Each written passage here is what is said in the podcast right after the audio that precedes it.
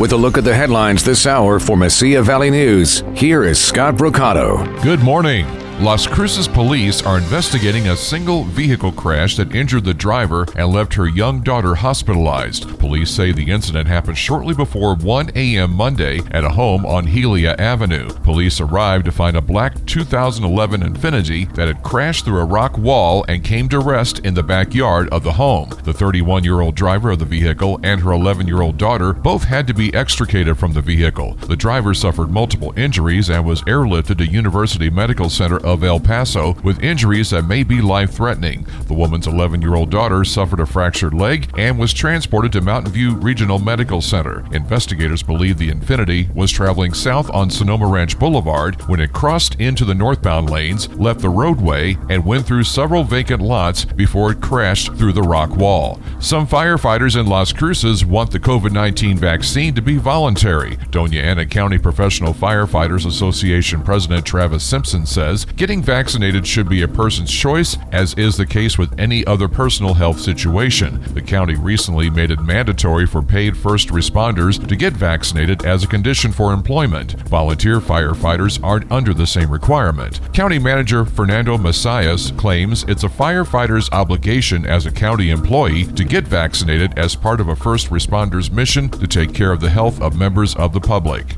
New Mexico's long term care sector for COVID 19 patients registers a positive vibe. The state's long term care sector revealed Sunday there are no new COVID 19 cases, nor are there any long term COVID 19 attributed deaths. Aging and Long Term Services Cabinet Secretary Katrina Hotrum Lopez says the vaccine is making a difference for those patients. So far, nearly 97% of long term care sites in New Mexico have already hosted a second dose vaccination clinic. An Albuquerque doctor predicts New Mexico will attain COVID 19 herd immunity next fall. Presbyterian Hospital's Dr. Jeff Salvon Harman says at the current rate of vaccinations, the state is at around 8% of the population being fully vaccinated. He says for herd immunity to be reached, there needs to be 75% of a population to have been vaccinated. KOAT reported yesterday that at this rate, which amounts to around 2,400 people getting the vaccine every day, it will take until September 24, 2022 for the state to enter herd immunity.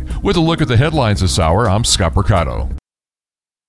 Mesilla Valley News Sports is brought to you by Carlson Financial Services LLC. Looking for a more personalized tax experience? Then crunch this number 575 361 4006. Carlson Financial Services LLC is available year round for tax and business consulting.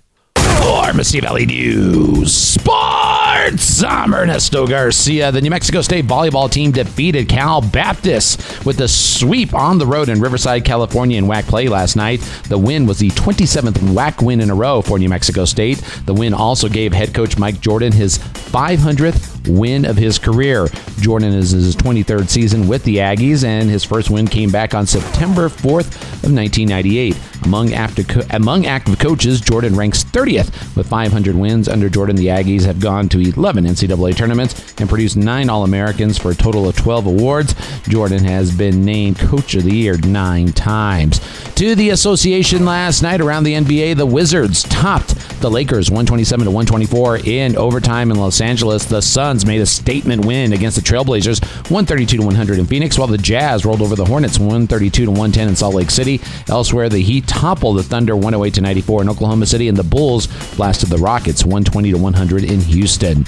To Major League Baseball, Albert Pujols is undetermined about whether or not this will be his last season as a pro baseball player. The wife of the Los Angeles Angels first baseman wrote on Instagram that 2021 would be his last season, only to amend her statement later to say it was based on his contract.